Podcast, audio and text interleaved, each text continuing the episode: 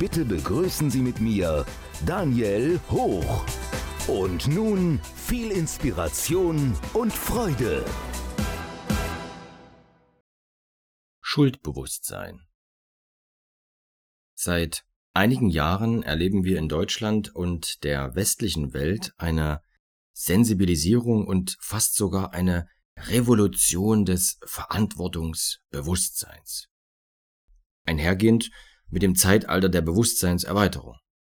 Einerseits wird vielen Menschen immer mehr die eigene Verantwortung bewusst, andererseits gibt es einen Anstieg des Egoismus. Uns wird in vielerlei Hinsicht klar, dass es in unserer Verantwortung liegt, über unser Leben zu bestimmen und unsere Zukunft aktiv selbst zu gestalten. Also mehr als je zuvor. Und gleichzeitig stelle ich fest, dass wir inzwischen immer mehr die Verantwortung für uns sowie für andere übernehmen. Und dies, ganz wichtig, völlig unabhängig, ob gefragt oder ungefragt. Nur, wie schaut es andersherum aus? Also wie viel Verantwortung übernehme ich für mich und wie viel Schuld gestehe ich mir ein? Denn oftmals ist Selbstkritik und das Eingestehen der eigenen Schuld nicht das gleiche wie Verantwortung zu übernehmen. Und häufig nach wie vor auf unterstem Level. Es ist immer noch viel leichter, anderen die Schuld für eigene Fehler zu geben, statt sich selbst klar zu sein, für diesen Mist bin ich schuld. Und sich somit die Verantwortung einzugestehen. Verantwortung und Schuld sind wie eine Medaille. Es ist die Vorder- und die Rückseite und beides gehört zusammen. Hervorgerufen wird das mangelnde Schuldbewusstsein durch den blinden Fleck sowie weiteren sogenannten Denkmustern oder gar Denkfehlern unserer Psyche. Denn wir haben immer noch nicht verstanden, dass im Verantwortungsbewusstsein ebenso die Verantwortung liegt, sich seiner eigenen Schuld bewusst zu sein und sich eigene Misserfolge auch einzugestehen. Was verstehe ich unter Schuld? Es sind Fehler, die wir gemacht haben. Es sind Dinge, die wir gegen die Wand gefahren haben. Oder es sind Dinge, die wir getan und gesagt haben, jedoch nicht das bewirkten, was wir uns dabei erhofften. Es sind Dinge, die wir nicht getan oder gesagt haben, jedoch hätten tun oder und sagen sollen, wollen oder müssen. Es gibt Situationen, da machen wir uns schuldig und jemand anderes übernimmt dafür die Verantwortung. In anderen Momenten machen wir uns schuldig, übernehmen die Verantwortung für unsere eigene Schuld und biegen es auch wieder gerade. Häufig neigen wir dann dazu, uns bei dem anderen zu entschuldigen. Dies ist jedoch aus meiner Sicht nicht möglich. Wir können den anderen lediglich um Entschuldigung bitten.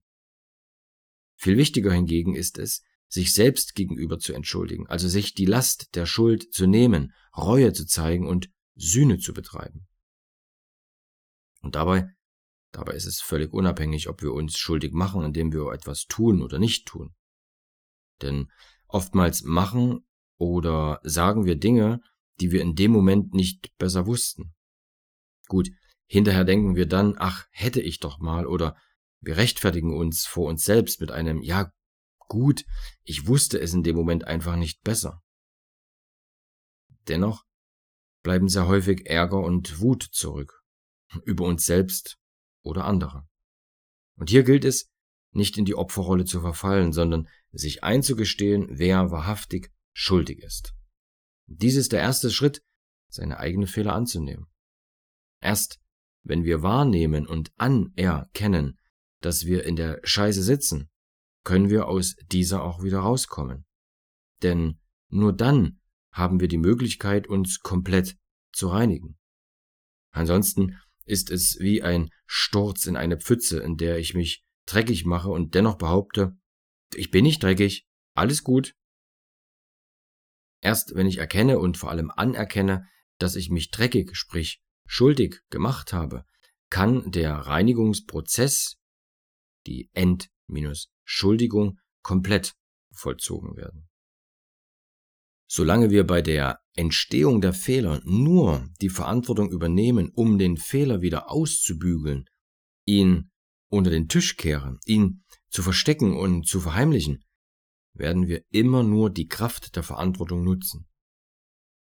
Die andere Seite der Medaille, die Seite des Schuldbewusstseins, gibt uns Klarheit, wann, wo, durch wen und durch was dieses Missgeschick entstanden ist, um Ziele zu erreichen und wahrhaftige Verantwortung zu übernehmen.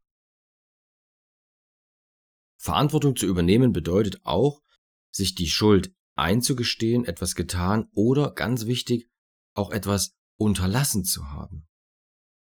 Vor allem, wenn wir offensichtlich nicht daran schuld waren, etwas getan oder nicht getan zu haben. Oftmals haben wir jedoch auch nichts dafür unternommen, um es präventiv vorzubeugen. Natürlich ist es einerseits wichtig zu schauen, wer den Fehler gemacht und was zu dem Fehler geführt hat. Um es allumfassend zu betrachten, sollten wir uns zudem fragen, warum und vor allem wofür dieser Fehler entstanden ist. Erst wenn wir all diese Fragen stellen, erreichen wir ein höchst kultiviertes, possibilistisch wohlwollendes Verantwortungsbewusstsein. Es ist wichtig, sich Fehler und Schuld einzugestehen, um damit wirklich abzuschließen. Nur mittlerweile ist eine Fehlerkultur nicht mehr nur innovativ, sondern spielt mehr und mehr eine wichtige Rolle in Unternehmen. Fehler sind erlaubt. Wir lernen aus Fehlern und wachsen an und mit ihnen. Wenn wir es klar und radikal auf den Punkt bringen, geht es weniger um Fehler, sondern um das, was wir aus den Fehlern lernen und somit vor allem um die Möglichkeit wieder Verantwortung zu übernehmen. Verantwortung für das, was zum Fehler geführt hat, für den Fehler selbst, für das, was wir aus dem Fehler machen, wie wir Fehler vorbeugen und annehmen. Es geht dabei vor allem um das Wachstum der Menschen und weniger um Fehlervorsorge oder Rehabilitation. Im Grunde geht es um das Bewusstsein, dass Fehler im Leben geschehen sowie um das Verantwortungsbewusstsein, welches die Schuldkultur mit einbezieht. Doch immer wieder ist das Phänomen zu beobachten, dass in Unternehmen eine entweder gering entwickelte Fehler- und Verantwortungskultur herrscht, heißt, es wird versucht, Fehler zu vermeiden, damit sinkt die Risikobereitschaft extrem in den Keller und die Mitarbeiter handeln übertrieben vorsichtig. Zudem werden Fehler vertuscht, verleugnet, kleingeredet. Und damit können höhere Kosten entstehen im Gegensatz zu einer angenehmen, klar kommunizierten, transparenten und radikal gelebten Fehler- und Verantwortungskultur. Wenn der Mitarbeiter, das Team, die Führungskraft, das Unternehmen nicht nur Fehlermanagement betreiben, sondern tatsächlich Verantwortungskultur leben, ist das Kultivieren von Selbstvertrauen und einer sicheren Risikobereitschaft eher möglich. Dadurch kommen die Mitarbeiter mehr ins Verantwortungsbewusstsein und in ein selbstbestimmteres Denken und Arbeiten. Und dies erzielt dementsprechende Ergebnisse und Erfolge. Vertuschen, Kleinreden, Schönreden, Verstecken und Leugnen rufen Schuldgefühle hervor. Wir können Fehler nur dann verzeihen, wenn wir uns die Schuld wirklich radikal eingestehen. Und das ist wahre Sühne, welche wichtig ist, um sich und anderen vollkommen zu vergeben und die daraus resultierenden Erkenntnisse wirklich anzunehmen. Alte Fehler und Missgeschicke über einen längeren Zeitraum mitzuschleppen, nagt an dem Gewissen sowie vor allem an dem Mut und der Risikobereitschaft. Es ist nicht ausreichend zu sagen, oh, das ist ein Problem Okay, wir reagieren jetzt darauf. Aber wie? Wir benötigen wahrhaftig Motivation, Lust, Neugier, einfach alles daran zu setzen, keine unnötigen Fehler zu machen oder bei Fehlern die Verantwortung zu 100 Prozent zu übernehmen. Also, Unternehmen und Führungskräfte sollten daher eine Fehler- und Verantwortungskultur kultivieren. Nach Prinzipien statt nach Regeln und Gesetzen handeln.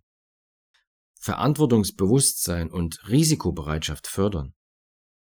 Und vor allem dieses Bewusstsein radikal, respektvoll und eindeutig von der Bewerbung bis zur Verabschiedung integer und loyal ausleben.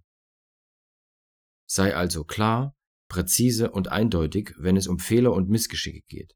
Es geht um 100% Klarheit, es geht um 100% Klartext und 100% Konsequenz. Und deswegen an dieser Stelle meine drei wichtigsten Grundprinzipien. Erstens, wer Scheiße entdeckt, darf sie wegmachen. Zweitens, wenn ich Scheiße bei jemandem entdecke, der es selbst nicht sieht und ich dann sage, das ist aber nicht mein Thema oder dafür werde ich nicht bezahlt oder das ist nicht meine Aufgabe, mache ich mich schuldig. Vielleicht nicht rechtlich, jedoch moralisch.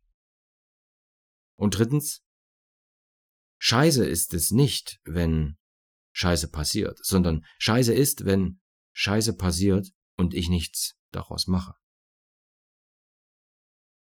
Ich sage vielen Dank, hoffe, dass es dir ein wenig gefallen hat, dich ein wenig inspiriert hat und zum Nachdenken angeregt hat. Ich freue mich über deine Gedanken und sende dir klare Grüße. Dein Daniel Hoch. PS, das Leben ist schön.